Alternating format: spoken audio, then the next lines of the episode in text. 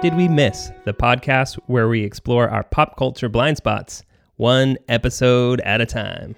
Happy holidays, Tony. Happy holidays, Matt. We're here the day after Turkey Day, and we're recording our holiday episode. And things are a little different this year, um, for obvious reasons that don't we I don't think we need to get into again. But um, Nope. a yearly tradition for Meg and I uh, on Thanksgiving morning is um, I usually prepare whatever food we're going to bring with us to wherever we're going. And Meg likes to have the Macy's Thanksgiving Day parade on in the background, typically to just see Santa. so she'll she'll pop in and out as she's getting ready, and we'll have it on in the background. This year we didn't really go anywhere, so um, we kind of want to see what they would do with the show because they obviously weren't going to have a parade in person.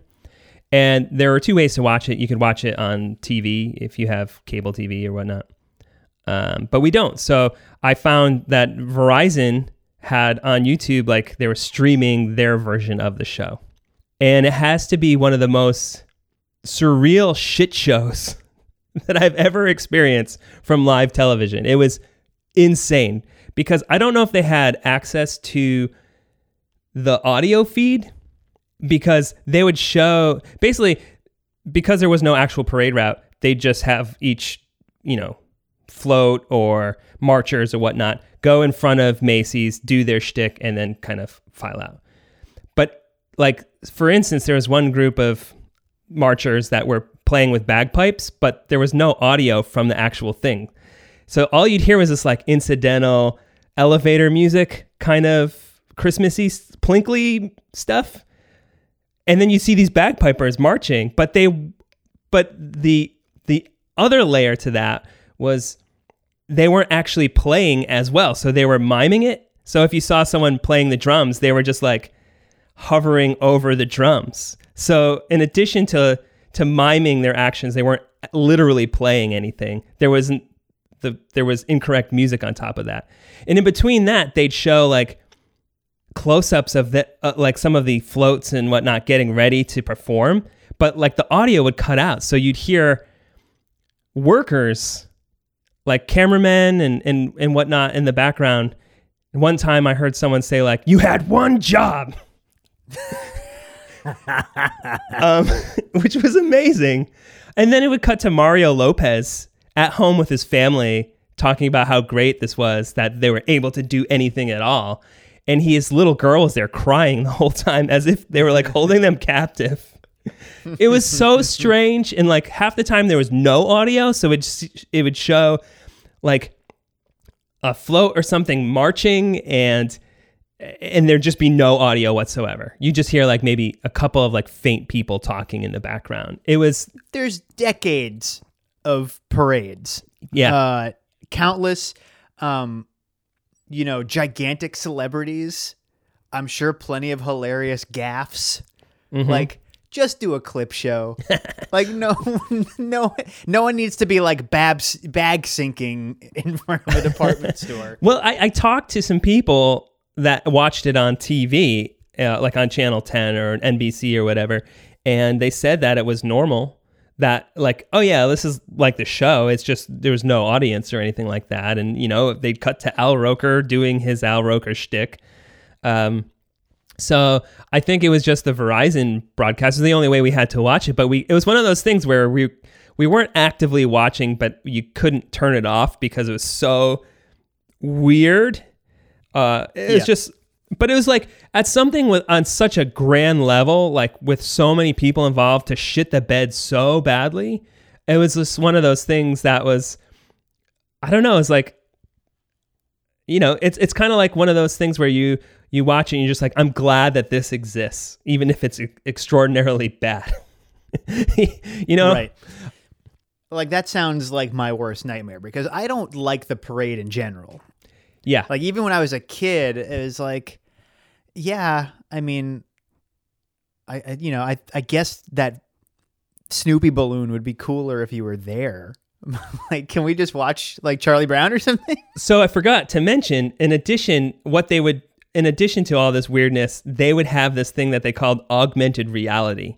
So they would have these CGI balloons that would just hover above them.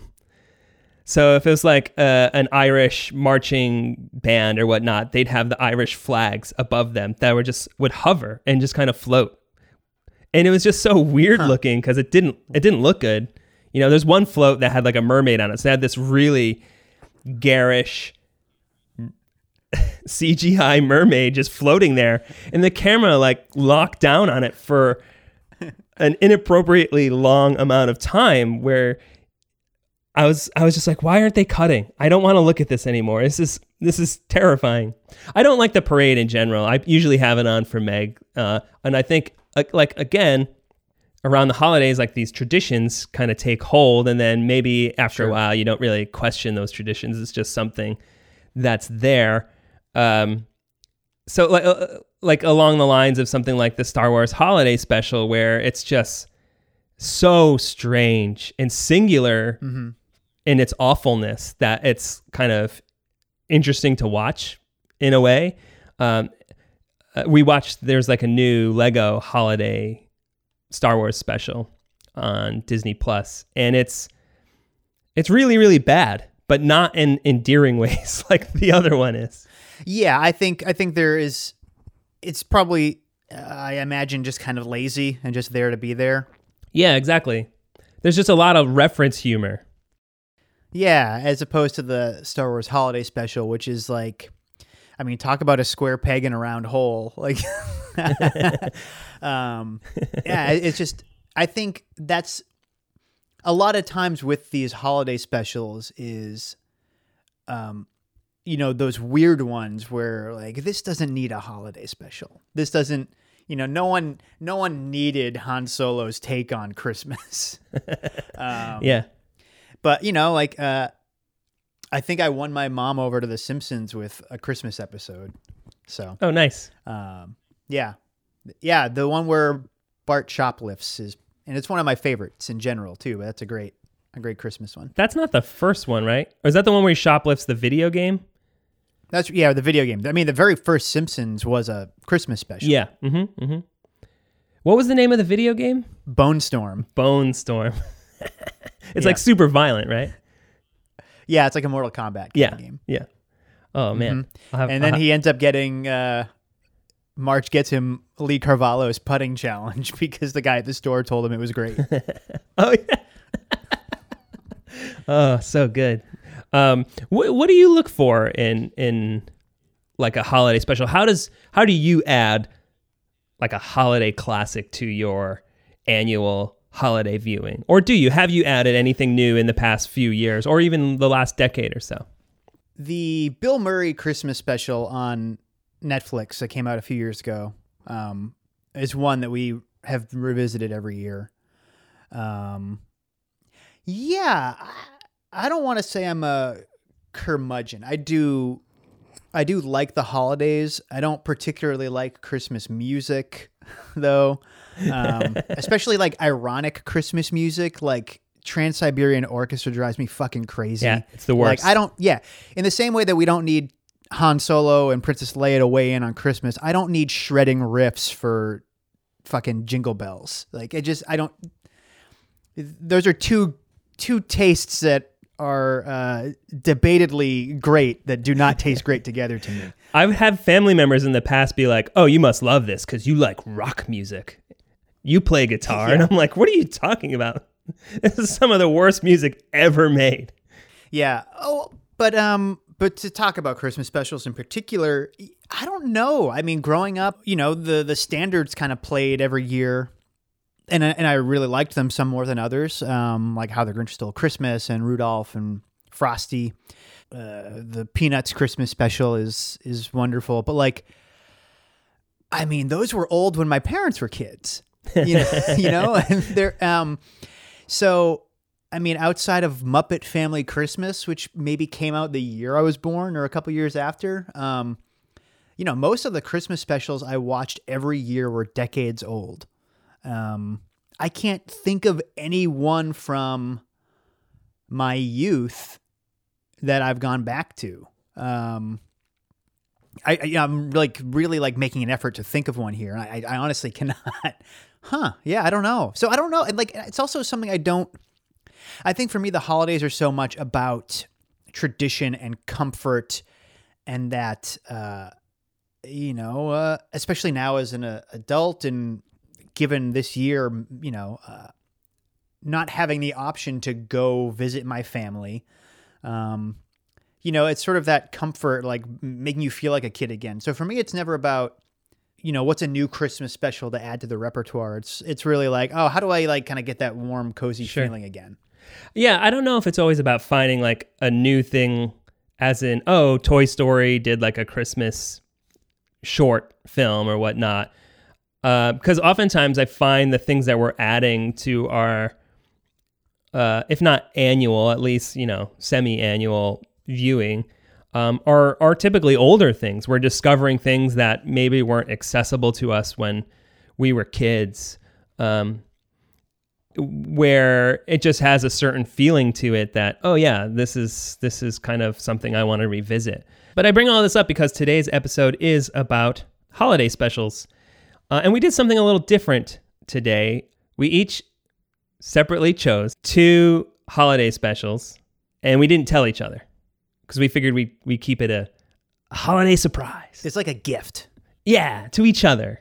And we're either going to make the case for for each other to to go ahead and watch what we've each chosen or maybe say, "No, you could skip this one and, and look for something else."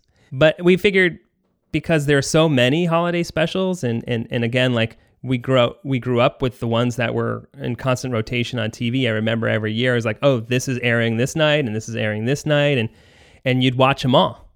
Um, so they almost by default ended up becoming standards because that's all there was. It was, and Sure. it was repeated every year.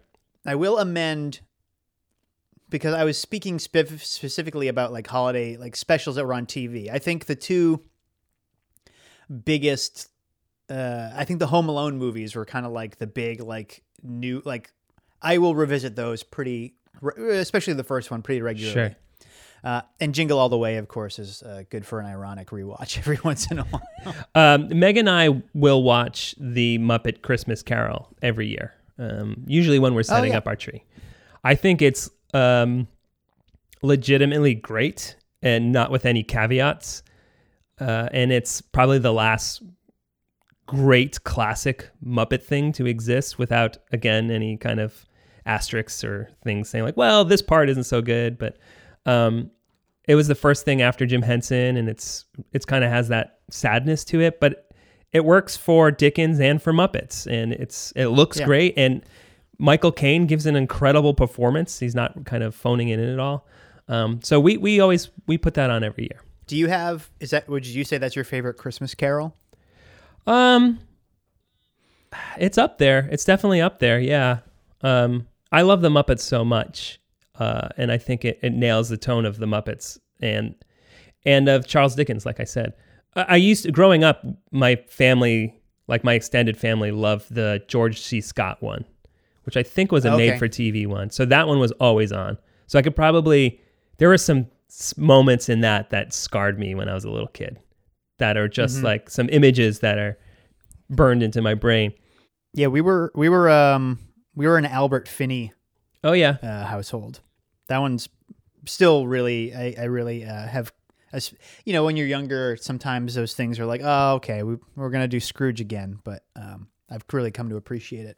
Sorry, I derailed us. no, no. Uh, it was it was important to the conversation at hand. Uh, so we figured we'd kind of go chronologically. Um, so uh, I'm going to reveal my first pick right now, and that is All uh, the Ju- the Judy Garland Christmas Show from 1963. I would I would not have guessed, but I'm not surprised. Um, Meg and I love Judy Garland. Um, she's one of my favorite performers.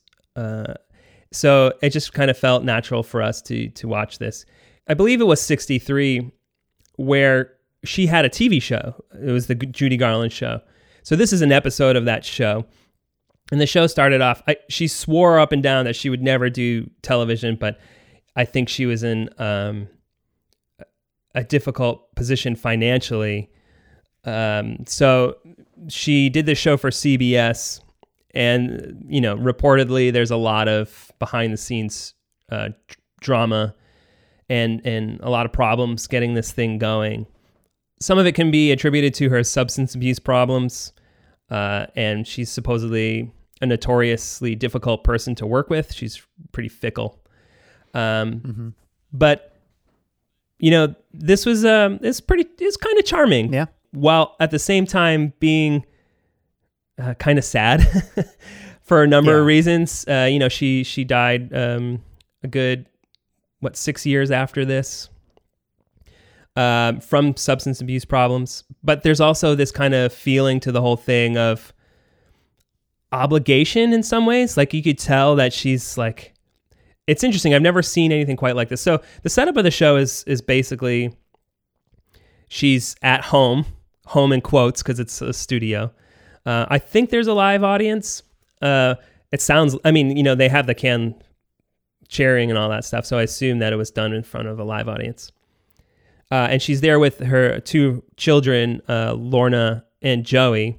And it starts off with like it's her, and it's framed through a window, and she sings them "Have Yourself a Merry Little Christmas," which she um, is famous for singing in Meet Me in St. Louis, which, Mhm. you know, it's become like a standard holiday song. But the original version from Meet Me in St. Louis is incredibly sad, uh, especially within the context of the movie. Uh, and even some of the original lyrics, which they had to change, were "Have yourself a merry little Christmas. Um, this may be your last," uh, which is pretty dark for a movie from 1943. Uh, and the lyrics got changed, and it became really, really popular because of Frank Sinatra recording a version for his Christmas record. Uh, but it was always it always belonged to Judy. At least to me, it belongs to Judy. Uh, so it, it opens with that, and she's singing it to her two little kids, and they're they're really young. I think Joey is maybe ten or so, and Lorna's probably thirteen or fourteen. Uh, uh, and then um, you know it shows the set, which is kind of like a something you'd see out of Mad Men now. you know, where it's just like several tiers. Uh, it's wide open, uh, so they could traverse the set. And the premise of the show really is people show up and then they kind of sing, and there's really no plot. It's just let's just have a let's just use this as a as a means to to perform. So Liza shows up with uh, I they say it's her boyfriend, but who knows? It's, it's not someone I know. Um, it's not a name I'm familiar with. Uh, Tracy Everitt. Yeah, I don't I don't know who he is. Um, but they basically per- perform throughout the set. Um, Mel Torme shows shows up. Um, they do a bunch of standards, Christmas standards. They do some of stuff from Judy's repertoire. They do some things from other musicals like Oklahoma. Like they start off with Uh, Did they What? put like a Christmas? no, spin sorry, sorry, it? sorry, sorry, not Oklahoma. Sorry, Oliver. they do Oliver.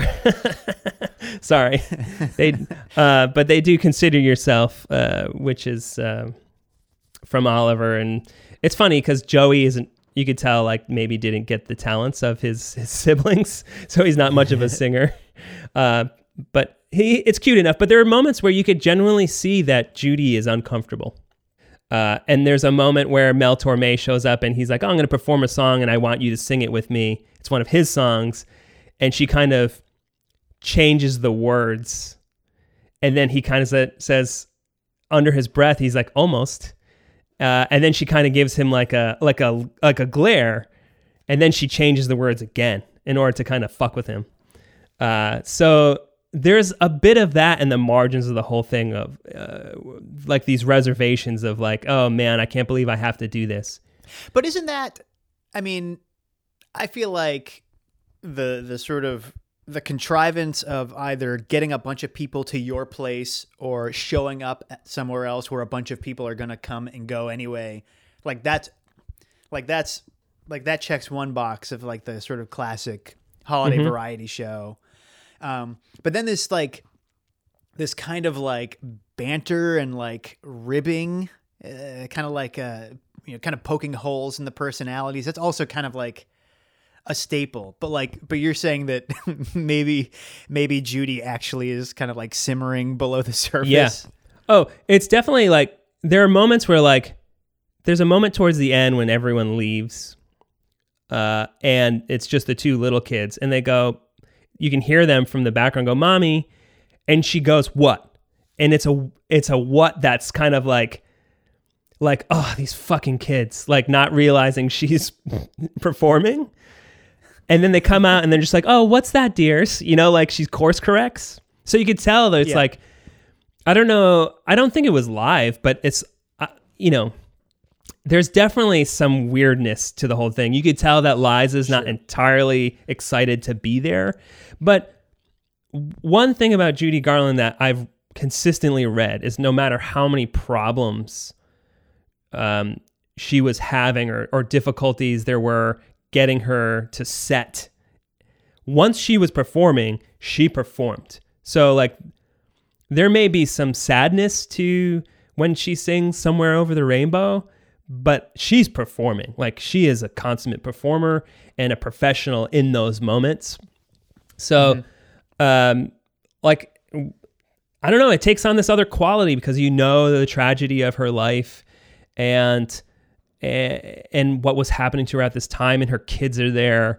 Um, and you could hear that reservation in her voice. Um, so it kind of i don't know and, and and maybe this is just me in particular but there's a part of the holidays that is sad. There's that bittersweet nature to a lot of this stuff.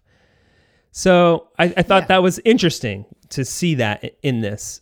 Yeah, you know, and I th- I think that sadness is, I would say, integral to the Yeah. holidays. You know, I think I think there there's a component of you know looking back on who might not be at the table anymore, or um, you know, it's the end of the year, and maybe and maybe you're just kind of exhausted, and maybe it was a rough year or something. I think it's, I think taking those moments to sort of reflect are important. I think it would. uh Maybe if there was a bit of sadness to the Fourth of July, I'd look more forward to it. But it just feels like an excuse to get drunk and eat too much. like yeah I need a little more than that.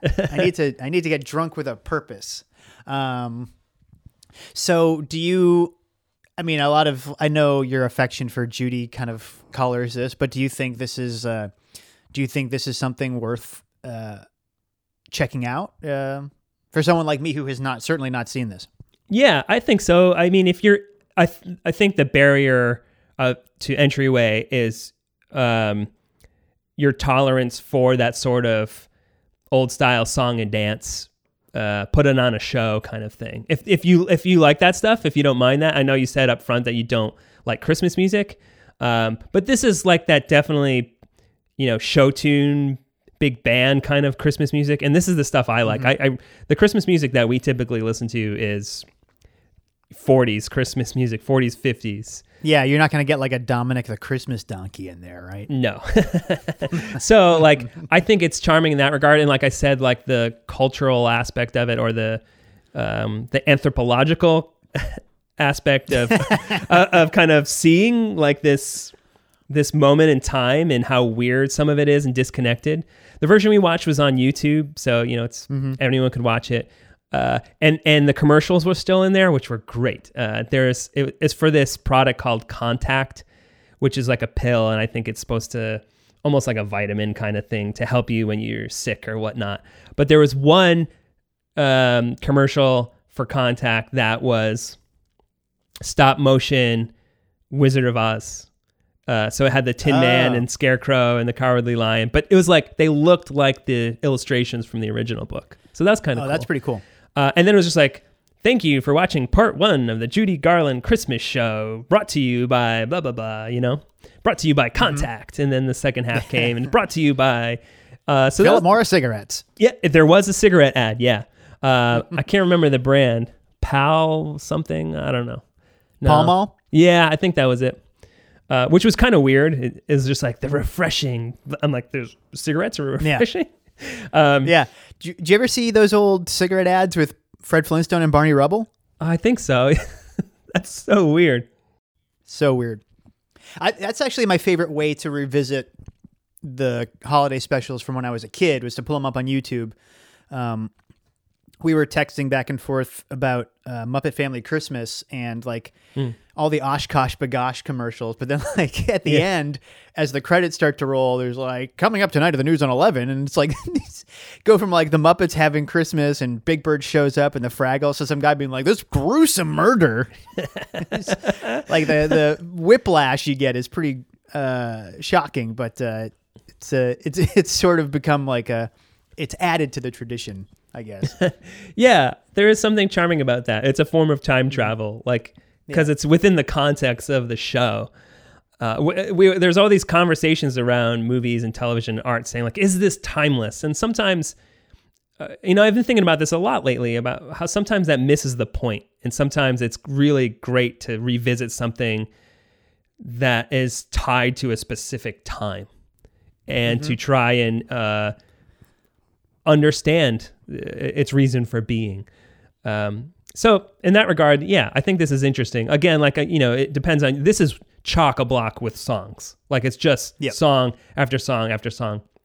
There's two times where these Santas run in. There's like six Santas, and they're they're they're really skinny Santas, but they wear these suits that are really big, almost triangular, and they do like kind of rocket moves, and they're dancing around the stage. And at the end, Judy joins them. They come back in the second time, and Judy joins them, and it's kind of slapdash. They're like not great, but I think that's part of the charm of it. It was just like because I think when you're watching the whole show, part of it is supposed to feel like, hey, they're just they're hanging out. So this just happened.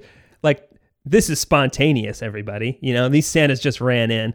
Uh, and at the end, like towards the back half, like a bunch of carolers show up at the door, and Judy's like, "Why don't you come in?" It's just like thirty people hanging out, and then they all start singing Christmas carols and whatnot, and um, it's pretty charming. Yeah, like the whole uh, the the the medley at the end of the special is kind of a Yeah. Yeah. So, um, yeah. And, and it's, I think it's the type of thing too that's perfect for, you know, having on in the background while you're wrapping presents or setting up a tree or cooking or whatnot. And uh, I, I think that's a, a good context for it. Although, again, like the specificities of her demeanor are, are really, you really have to pay attention in order to kind of see that she's sort of put off by some of this or frustrated or just kind of like, ah, all right, okay, we're doing this now, which is, I don't know, it's interesting. Did did Judy just call Joey a motherfucker? Listen, you little shit. You're going to sing and you're going to like it. I know you don't have talent. Not like your older sister. It is cool to see like a really, really young Liza too. Because, uh, you know, we did an episode on the Best Picture Oscar nominees from 1972. And in that, we covered Cabaret. So we talked a lot about Liza in that episode.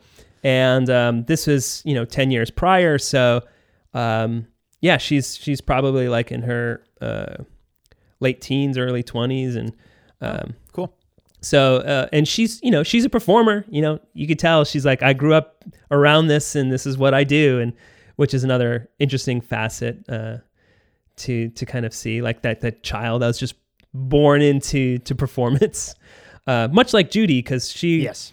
Her parents uh, were vaudeville performers, and when she was little, she they were like, okay, you're performing. She was really really young, and then everyone was just like, oh my god, this this little kid has this monster voice. It's incredible, um, and that you know transitioned into doing movies and also transitioned into um, a life of um, dependency on a lot of drugs and alcohol. And, you know, I do want to give context for that because I don't. Part of this is because when she was young, um, Louis B. Mayer, who is a head of MGM, who signed her, was like, "Oh, you got a great voice, kid, but you're kind of funny looking and you're a little fat," which is really sad because she's. Oh, she's so what do you like get her hooked on diet pills or something? yeah. So they forced her into diet pills. And, um, you know, it's an industry that kind of supports this kind of this behavior uh, and enables her and then makes it worse. And then they turn on her as soon as she needs help and she becomes quote unquote difficult. Um, it's just, so it's a, it really is a, a tragic story, uh, especially, you know, she had a lot of love for her kids. So, uh, part of that sadness permeates this where you know how it kind of you know how it ends So yeah, it is a tragedy, and, and and I think when you hear about stories about you know difficult people to work with, sometimes we don't know the full story. You know. Right. Um, but on that happy note, let's move on to your let's let's move on to your first uh, special. All right. So mine is from 1974, and I expect that mm, you've seen this. Uh, I feel like I'm. I wouldn't. Uh, this is this is one I did not watch as a kid, but know a lot of people had a fondness for. So this is um, the Rankin Bass stop motion special, "The Year Without a Santa Claus." Oh, I Have love this, one. this? Yeah, I love this one. Yeah. Oh, I am so sorry. I, I did not. This is not top tier Rankin Bass for me.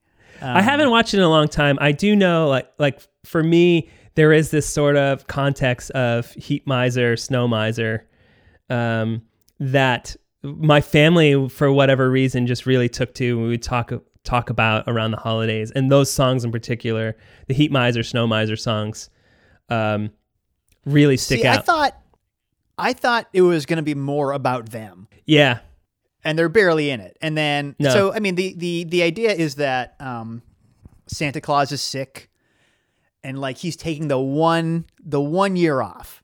Like, dude's never got a break. He's just like Mrs. Claus is like, you stay in, don't worry about it.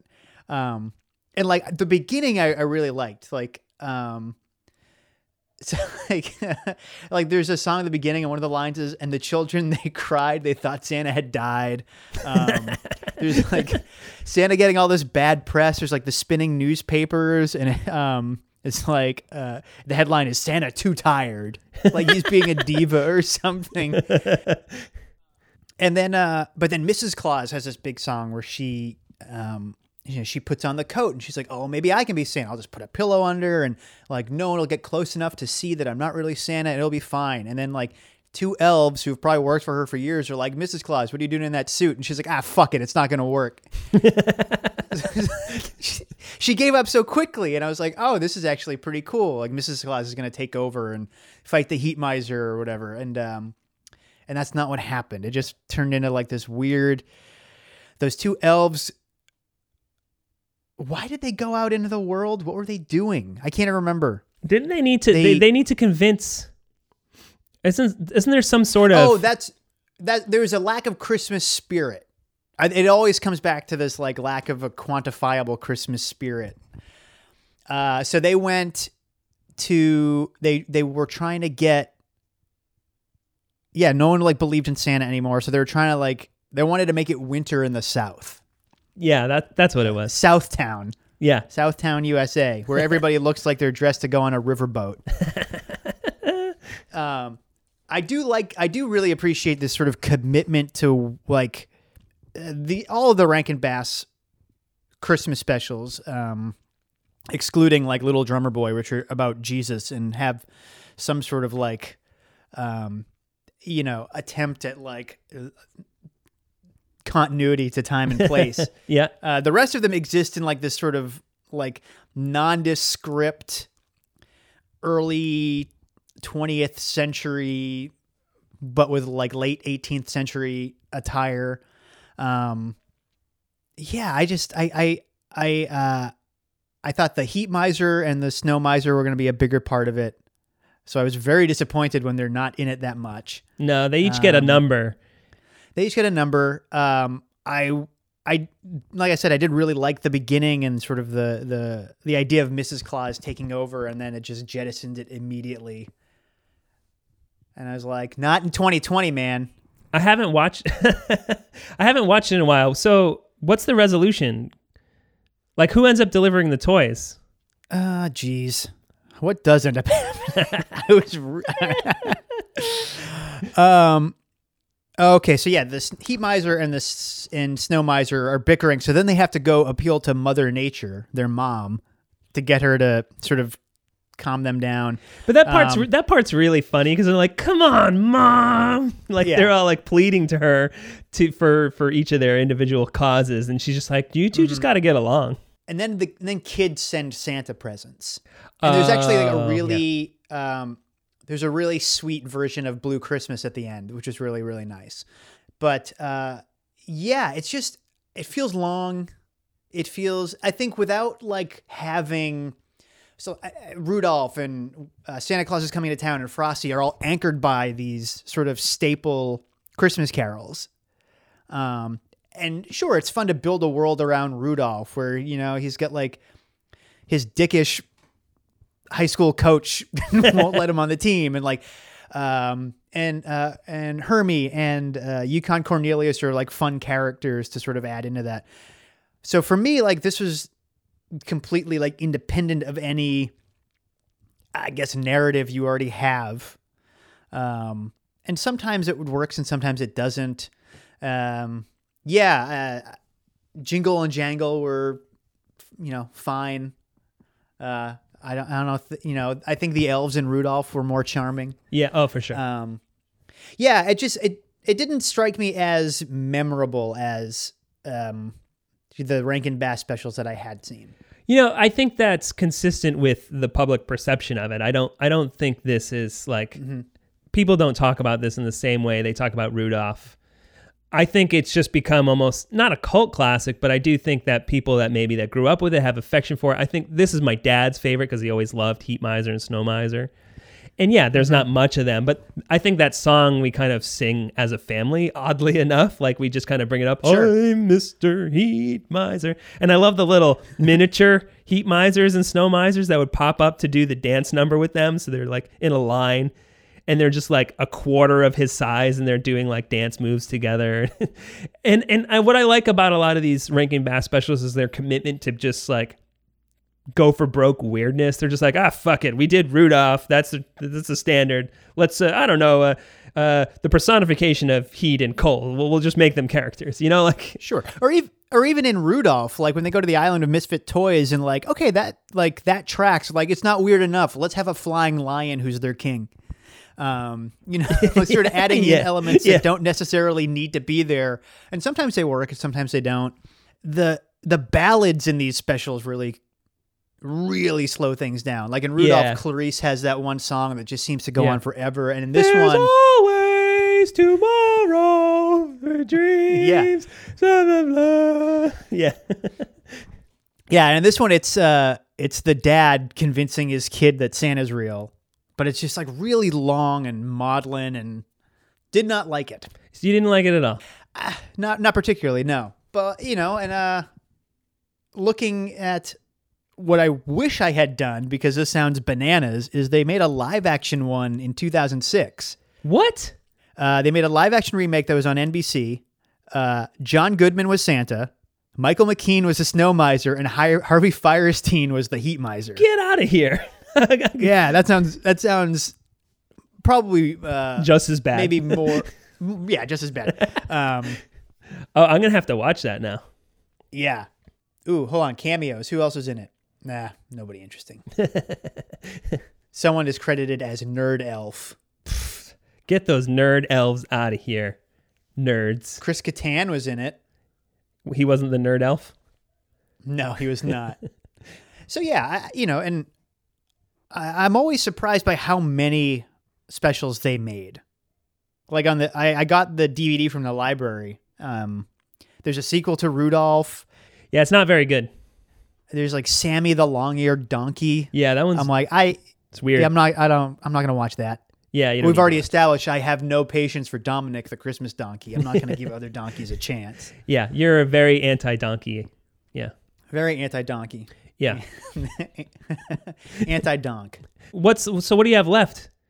Is it um, um, the Life and Times of Santa Claus? Because that one is a personal favorite. Although I can imagine you're not going to like it too, because they're all kind of even Rudolph. You know, they're they're a little bit drawn out and there's some moments that mm-hmm. aren't that not everything works in all of them and i just think i love the weirdness of um, the life and times of santa claus um, based right. off of the l frank baum book uh, that was my favorite from the kid because it had like this deep mythology of the beginning of time and these things that are the gods that kind of rule over time and they're they're they're like oh are we going to allow santa to become immortal to sure. continue this great cause and i was just like i love this You know, Santa was born of the armpit of primordial chaos. And no, see, he was a human, and but he's better than most humans because he strives for greatness. He's like Superman in that way, you know.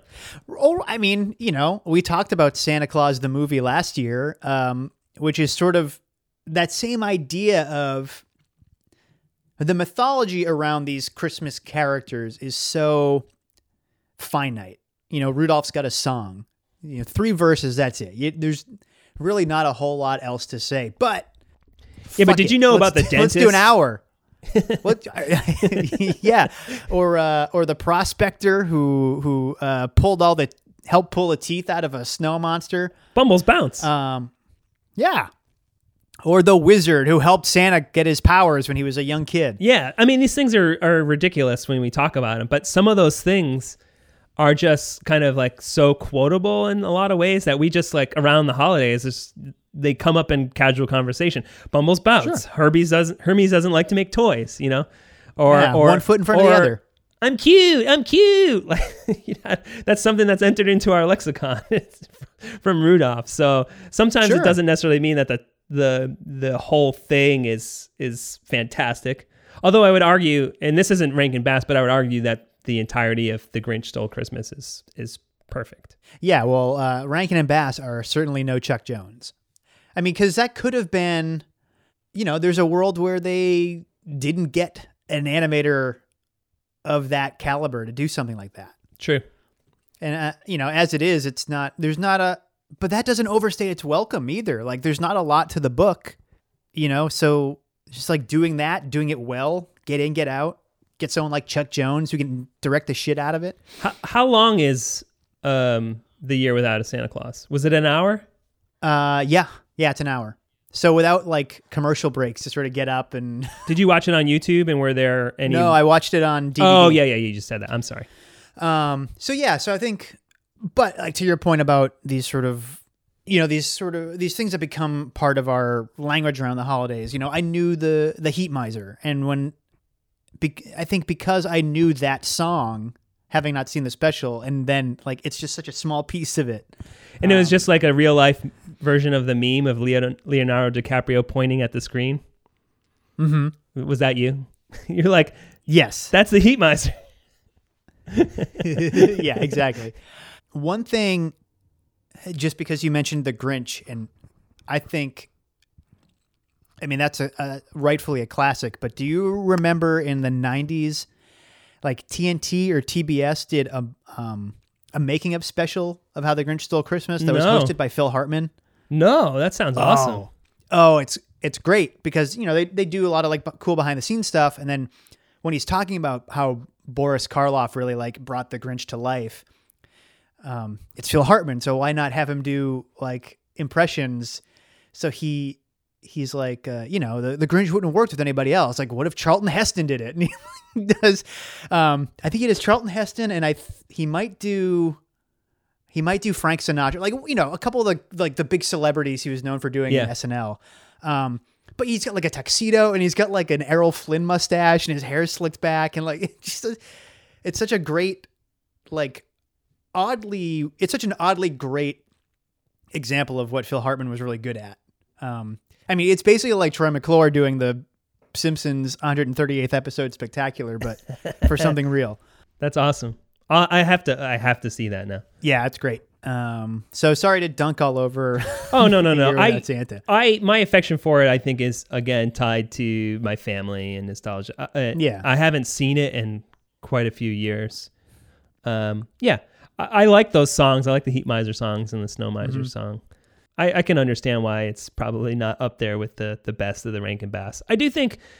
Even at their worst, there's a charm to the to the stop motion animation. They're always cool to look at. I mean, I wish there was Oh, for sure. more of that sort of homemade I'm homemade in quotes because obviously like they probably had a pretty good budget.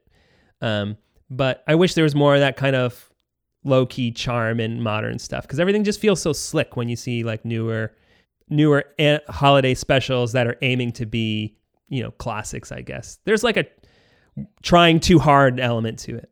I get that. And I think the sort of the lo-fi charm of stop motion, like you can't get that with something else. Um, you, know, you think of like um, uh, computer animated specials from the 90s and like Yeah. those don't look charming they just look bad because you know i mean it's, it's it was a technology that was so new and like you know there's something fascinating about the california That's so weird. That special is just really strange, and like all the different uh, sort of vignettes and different songs and all that. Um, and that one's from the '80s, isn't it? So, yeah, I haven't seen that one. yeah and i think so it's got to be decades because Mm-hmm. the California raisins at that time were so tied to that moment. Um, it's not something that people come like, right hey man, it's Christmas time, time to break out the California raisins. you know, right. Right. So i don't know what else i have to say about that. So what's so this is interesting. We both know that we have a special from 1977 and i suspect it's the same one. Yeah, i'll be probably shocked is. if it's not at this point. So uh so uh i just went so why don't you say what you watched and we'll see we'll see if we solve this mystery it is Bing Crosby's "Merrie Olde Christmas." yes yes yes Uh, I mean, it seems kind of like a no-brainer. I've never seen it before. Uh, I love David Bowie, and the Bowie Bing Crosby duet has become pretty popular. In in I don't know when it started becoming popular, but it is something that pops up every year, and everyone always talks about it. Well, that song was um, pretty big. The special was 77. The single was released in 82. Uh, P- it was at number three on the UK charts. Yeah, Um, crazy. so oh, uh, before we get into it, so I wasn't even born yet. Um, You were very little. If Mm-hmm. Nope, you were I born wasn't at all. born No, yet. you you 78, right? Yeah. Um, so what was your what what was the first? Do you remember the first time you were aware of this? I don't. No. I mean, I don't remember like when that song is just like you hear it every year and I don't remember the first time being aware of it. Yeah. Yeah, so my connection to Bowie as a child was Labyrinth because I was too young for his music. Uh, I probably have vague memories of seeing um, the Ashes to Ashes music video on MTV when I was really little, but probably having zero context for it, only thinking that it was really weird. Everything scared me as a kid, so it probably scared me. Um, Sure. but I loved Labyrinth.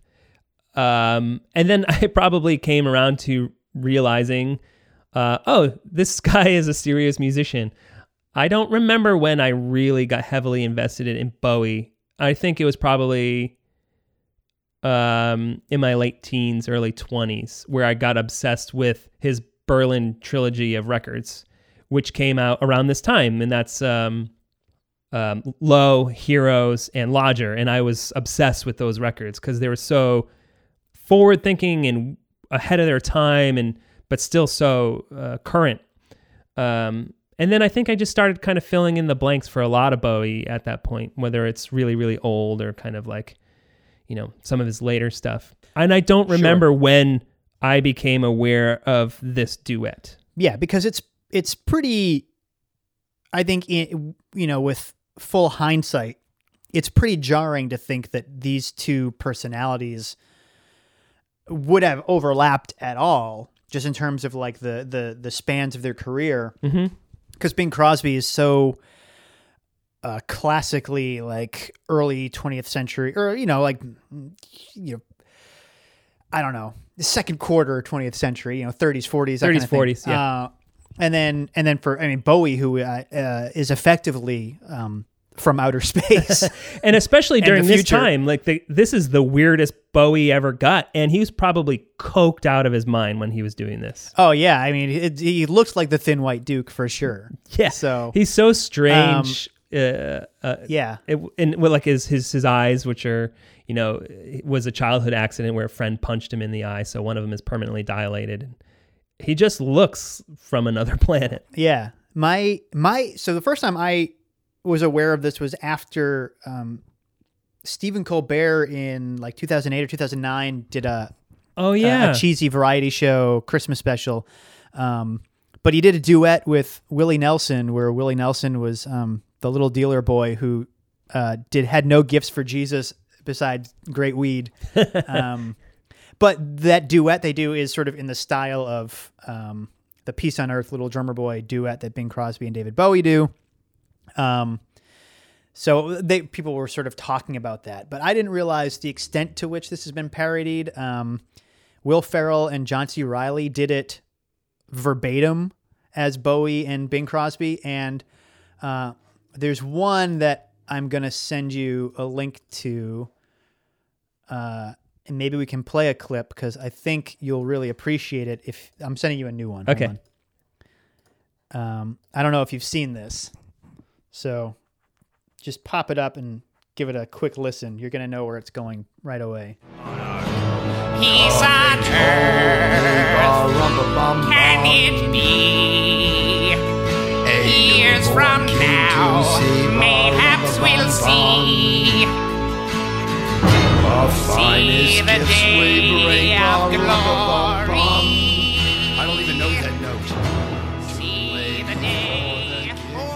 As a convert by way of what did we miss to the Venture Brothers, I thought you'd appreciate Doctor Girlfriend and the Monarch doing the entire segment. Uh, All right, so we, we haven't even talked about what we're talking about. We're just talking about like the big reason that brought us to it. So Bing Crosby's "Merrie Olde Christmas."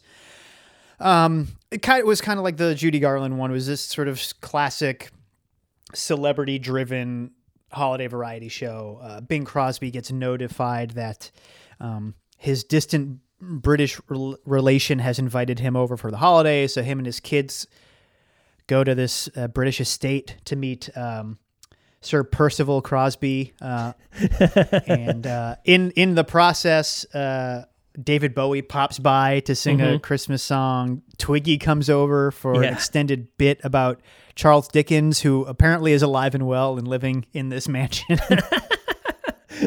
and and I tried to the the whole Twiggy thing is is weird because like they they kind of have this really meta discussion about about like you know authors sort of being the creators of these characters and stuff. Um and they do this little uh medley of, of playing characters from dickens stories. And i couldn't find conclusive evidence of this but the the setting for that sequence looks exactly like the sets from uh, Scrooge, which was the Albert Finney adaptation of Christmas Carol. Even like some of the choreography looks like uh, one of the big dance numbers in that movie. So I, you know, it, it- I think it's separated by enough years that I can't be like sure that that was the reference point, but it seems like maybe it was. Um, it could have been. I know that this special was filmed at Elstree Studios. Maybe that's where they filmed Scrooge. Uh, but yeah, I mean, the David Bowie of it all is really the like what makes this more of an oddity than just uh, a simple bit of like nostalgic Christmas stuff. Because there's this duet that they do. He he didn't want to sing the Little Drummer Boy because he didn't think his voice was right for it. So they like, I think they kind of thought this up for him. Um, and then later, uh, Bing Crosby and Twiggy are getting uh, nostalgia. No, not nostalgia. They're getting kind of wistful about, um, you know, articulating what's in their heart. And Bing's like, yeah, even you know, anybody can sort of express themselves. And then like, it's the weirdest segue into basically just a music video for heroes. Yeah. I didn't know I didn't know that existed. I didn't know that existed in this context. So when it, I didn't either. When it popped up, I was like, I was so, I don't know. I was like, what what is happening? Like this is this is an actual thing. Like they're promoting this song from this incredibly strange album, and it's probably like the most accessible song from the record. Um, Mm-hmm. on this Christmas special from this crooner from the '40s, like. Right. I was just like- even got David Bowie doing like the the make out with yourself thing, where his back is to the camera and he has his hands wrapped around his It's neck. so weird. And then he's like, like there are like close-ups profiles of his face superimposed on other either side of the screen, almost as like he's singing to himself with a version of him in the center as well.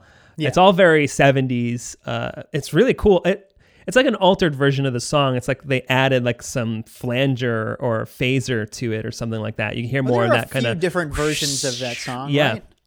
uh, and it's cut a bit. It's cut down because the song is is longer than that. Uh, but it was Yeah. it was cool nevertheless. I was like, this is wild. I can't believe this is this is in here. Yeah, I think what's weird, or not weird, I think what's oddly admirable um, is that it does kind of have its has has a, foot in two different eras, and it kind of I mean, especially by letting Bowie be Bowie about it. Um, I mean, I think that's what's so that's what's so surprising is you know going into this, I thought it was oh, it's weird that David Bowie's doing a Christmas duet with Bing Crosby, but then that that Bing Crosby let him just plug a song Yeah. and have a music video. That's like that's really strange and um, y- y- yeah, unexpected. Uh, Bing Crosby definitely is showing his years. I mean, he uh, this is actually released after he died. This is one of two posthumous specials that I think CBS aired that year. Elvis had also filmed one and died before they could release it. Yeah, he he died like five weeks after filming this, um, and he he he was on a golf course, and I guess they finished golfing. He played 18 rounds. He's, and uh, I'm paraphrasing, but I believe he said something to the extent of like, "Oh, that was a great game. This is a good day. Let's go get a cola." Uh, and then they walked, and they're close to the clubhouse or whatnot, and then he just had a heart attack, and he kind of dropped down, and and that was it. Which is really like so strange that kind of um, that final moment. Kind of like we were talking about with the Judy Garland one, there's a lot of self deprecating here. He is um, frequently referred to as the poor relations from America, the poor man's Frank Sinatra. Yeah, which is great because um, Sinatra has said repeatedly that his biggest influence was Bing Crosby. It's just he was, you know, Frank was just massive. He was the pop star pop star of the day. So his his um, popularity eclipsed Bing um, quite a few years uh, prior to this. Um, but there's also a moment where they bring in this actor who's sort of doing a parody of Bob Hope, who was um, sort of like Bing's um, um, partner. Uh, They, they were, did a, yeah, they were movie partners for a while. yeah. So oddly enough, um, Meg and I recently watched a Bing and Bob Hope movie, um, Road to Morocco. Uh, Meg and I have been to Morocco, uh, and and Meg likes kind of older movies that are sort of travel based. Uh, so we were like, oh, this this this sounds like fun, and it was, it was kind of fun. It was it was uh, not quite as wacky as the Marx Brothers and not as sophisticated as Preston Sturges, but maybe somewhere in there. But it was kind of, uh, from what I've read, parodying a lot of what was popular at the time. So, uh, and it didn't take itself seriously. It kind of broke the fourth wall a lot, uh, which was surprising for something uh, from the 40s. So it, was charming. Um, so I think we, we might end up watching a few other of their their travel movies because I guess they have like Road to Bali and a, a bunch of other ones with the same cast, uh, um, with a loose premise of them just traveling to another place. And to backtrack even even further, Meg has always loved Bing Crosby's holiday record. Um, this is something she grew up with. Bing Crosby was really popular in her household, so that's what she introduced to me. Uh, and we that's a record we put on every year. So it felt for me of like, oh, I not only is do I have the Bowie connection, but I have the Bing connection as well. Um, so I figured she would enjoy that aspect. So we, we watched both of these specials together. Yeah, we Sandra did watch the Bing Crosby one with me. Um, her her contribution to the discussion was uh, so like like the Judy Garland one, a, a choir of children show up and gets invited into the house. Um, and Sandra's like, they invited the choir in and they aren't letting the kids sing. Which, it's like, oh yeah, they don't. They like, they eventually kind of do some backing vocals, but yeah, like they're like, oh, carolers are here. Come on in. Shut up. it's Bing Crosby's show now.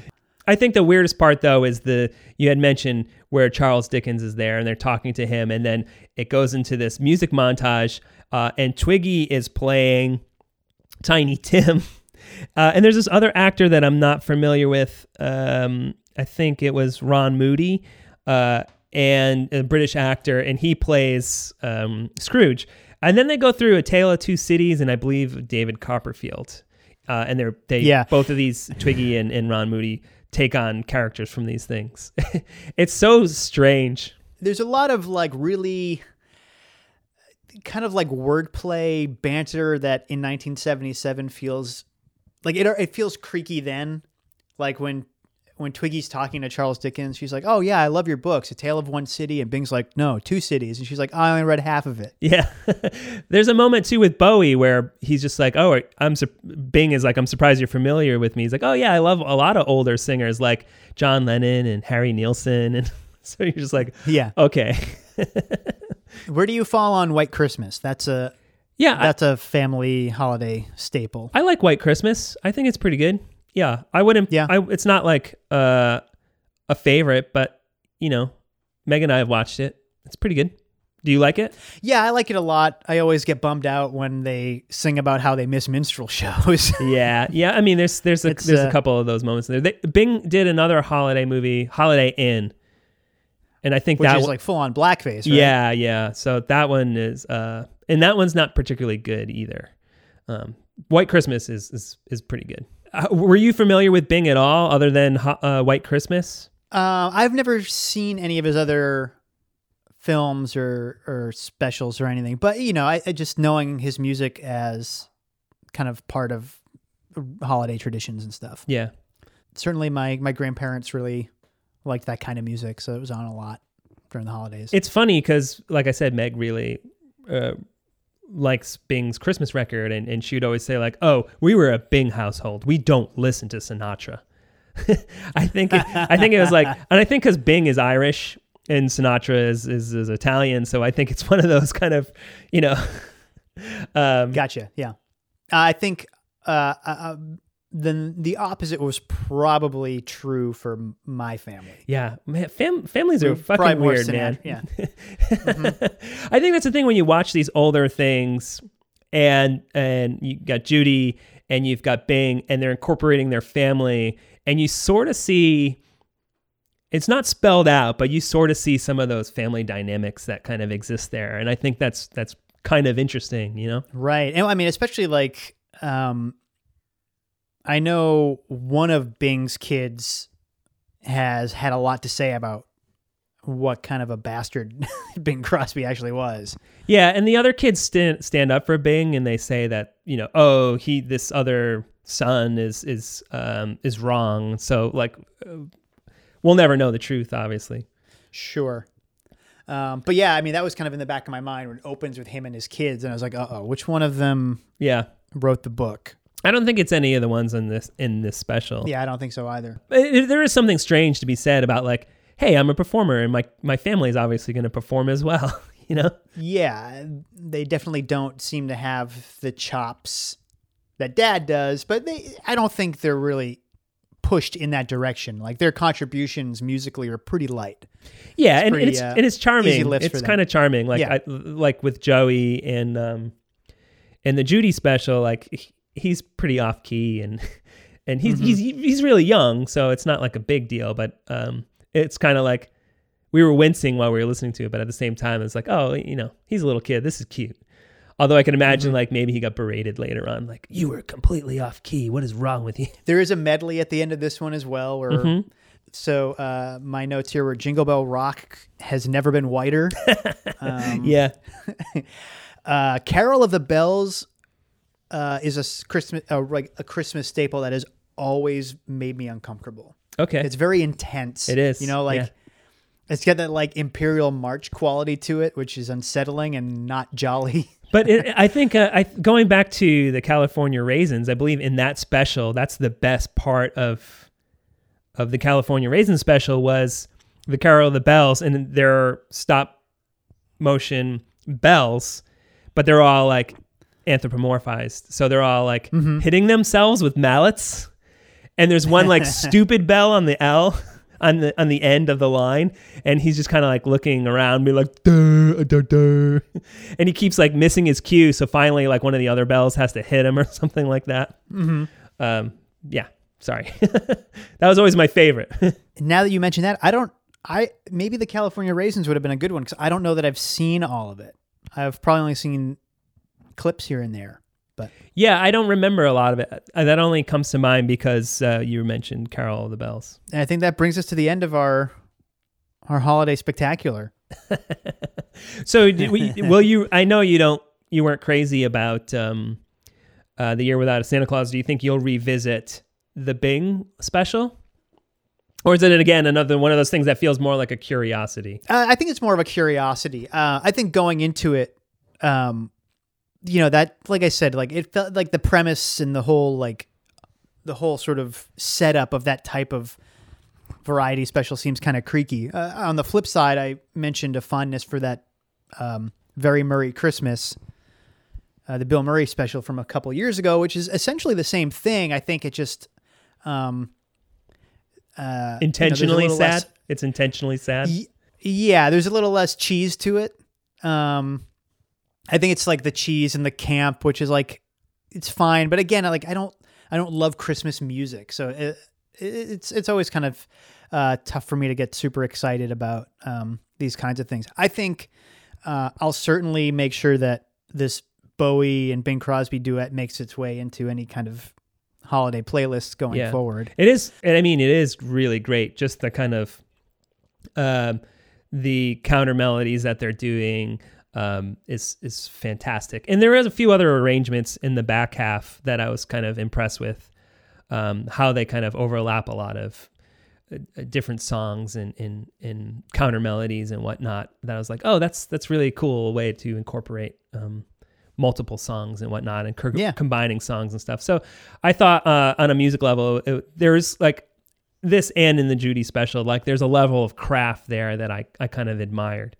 I do like a lot of that kind of like old fashioned razzmatazz putting on a show thing. Um, part of that is my fondness for older movies because nothing is quite like that because there's like an added level of artifice to anything that's like that now where it just feels so slick and soulless where these do feel uh, and maybe at the time people felt the same thing about these but there is that kind of like i said that that weirdness in the margins that exists in these that i don't think could possibly exist now. I think they would cut those things to shit and get that stuff out of there. Um, where a lot of this stuff was sort of you know the the camera doesn't cut very much so they're really kind of um, locked down for for most of the part. Um, so if a song is being performed there's usually no cutting around the song. It's just here's the camera here's the performance. So they really couldn't cut around weird inconsistencies or moments where there may be a bit of uncomfortableness uh, and i think that kind of makes these both fascinating in, in a number of Sure. ways do you have any recommendations for anybody if they're uh, Bing Crosby or Rankin Bass fans? Yeah, I mean, I mentioned it a bunch already, but that Bill Murray special on Netflix, if you haven't seen it, I think is a, a really charming sort of update of this premise. I mean, it is about putting on a show until it's not. Um, a blizzard knocks out the vari- the holiday variety show he's supposed to be doing, so instead he just drinks in a hotel bar and happens upon all these odd characters. Um, yeah, and I think I'm trying to think if there's any like animated holiday special along the Rankin Bass. No, I'm gonna leave it with that one. what about you? Yeah, um, I mean, if uh, I think uh, another um, annual viewing for Meg and I is Meet Me in St. Louis, which is an early Judy Garland movie, and I think it's a perfect holiday movie in the sense that it's about a year in the life of this family. Um, so it kind of com- runs the gamut as far as you know, summer and spring, fall, winter, etc. There's a Halloween segment of it, which is has to be seen to be- be believed because it just feels because it, it it's the movie that was made in the 40s but it takes place i believe in uh like around 1910 or so. Um, so it has these holiday traditions that the movie does not go out of its way to explain so it just feels so strange uh, and kind of alarming. And uh, it's really great with this child actress who is so great um, just really weird. Uh, but you know it has that uh, aforementioned performance of "Have Yourself a Merry Little Christmas" with Judy Garland, and once you see the context for it, it's it's incredibly sad. Um, it's it's a movie that I deeply love. I think it's one of the best movie musicals. It's directed by one of my favorites, Vincent Minnelli. Um, so I think it's great. Um, the ending doesn't stick the landing necessarily, but it's really only like a few minutes. So like the rest of it's just top notch. Um, Great. And I do think that the Bing Crosby holiday record is, is pretty charming if you like that kind of crooner stuff. Um, uh, it, it's a it's a good entryway into to, to Christmas music that is sincere, uh, and again has that kind of old style um, pop singer uh, quality. Sure. it. I will make a plug for the Hanson Christmas record because it has begrudgingly made its way into uh, my uh, my annual listening. Sandra is a a big big fan of that album, so Never like, heard and, it. uh, earnestly, not like in an ironic way. Okay. Um, you know, it kind of it kind of gets it gets under your skin in in a way that uh, makes you come to admire it. I guess maybe I've got Stockholm syndrome for the the Hanson Uh, brothers. that could be it in general. I mean, like I was always sort of anti Christmas music, but Meg loves it so much, and every year is sort of not a battle, but basically, um, we have those moments where we're like, where she's like, now, now, can we listen to Christmas music now? Uh, so once that, you know, once the the gate is lifted, it's just kind of that's it till uh, till Christmas time. Uh, but because she has a dance school and and on typical years they they do dance performances around the holidays, um, she starts playing a lot of Christmas music um, in like September to prepare the kids for this big show at the end of the year. And sometimes that does seep into um, our at home listening. Um, did you know um, that Bad Religion put out a Christmas album? no, no, I did not. um, I think like because they do like full on like Christmas music, Mm-hmm. but I, I think it was all. I think the proceeds went to some like uh, progressive cause or something. Um, but uh, it's it's really uh, you know I, I would not recommend listening to it often, but it's certainly worth listening to once. Okay, fair enough. Um, Excellent. cool. So what are we going to talk about next time? next time we're doing our year end um 2020 um commentary i guess we're gonna talk about Yeah. older things that we discovered in 2020 that we haven't talked about on the show. Uh and we'll probably you know do a little recap of the year as it were. Sure. the downs and the further down. Uh, the uh, the the da- the the the clawing ups the, and the the clawing ups. this this precipitous falls. yeah uh, the s- Yeah. sliding down in the mud. Yep, it's been a rough one, but uh, you know, I think um, uh, speaking only for personal circumstances, I feel like I'm on the other side of things. So Yeah. yeah, we can, we'll we'll get into I it. I think we're doing okay, uh, and we're excited to talk about the year uh, and talk about the show a bit. Uh, and then we got some cool things coming up in 2021. yeah. Have a great holiday season, and uh, I'll talk to you soon. Thanks for listening to another episode of What Did We Miss? You can follow us on Twitter and Instagram and Facebook at What Did We Miss. And you can send us an email at whatdidwemisspod at gmail.com. And thanks as always to the What Cheer Writers Club in downtown Providence, Rhode Island. You can learn more about them at whatcheerclub.org and you can follow them on Twitter and Instagram at What Cheer Club.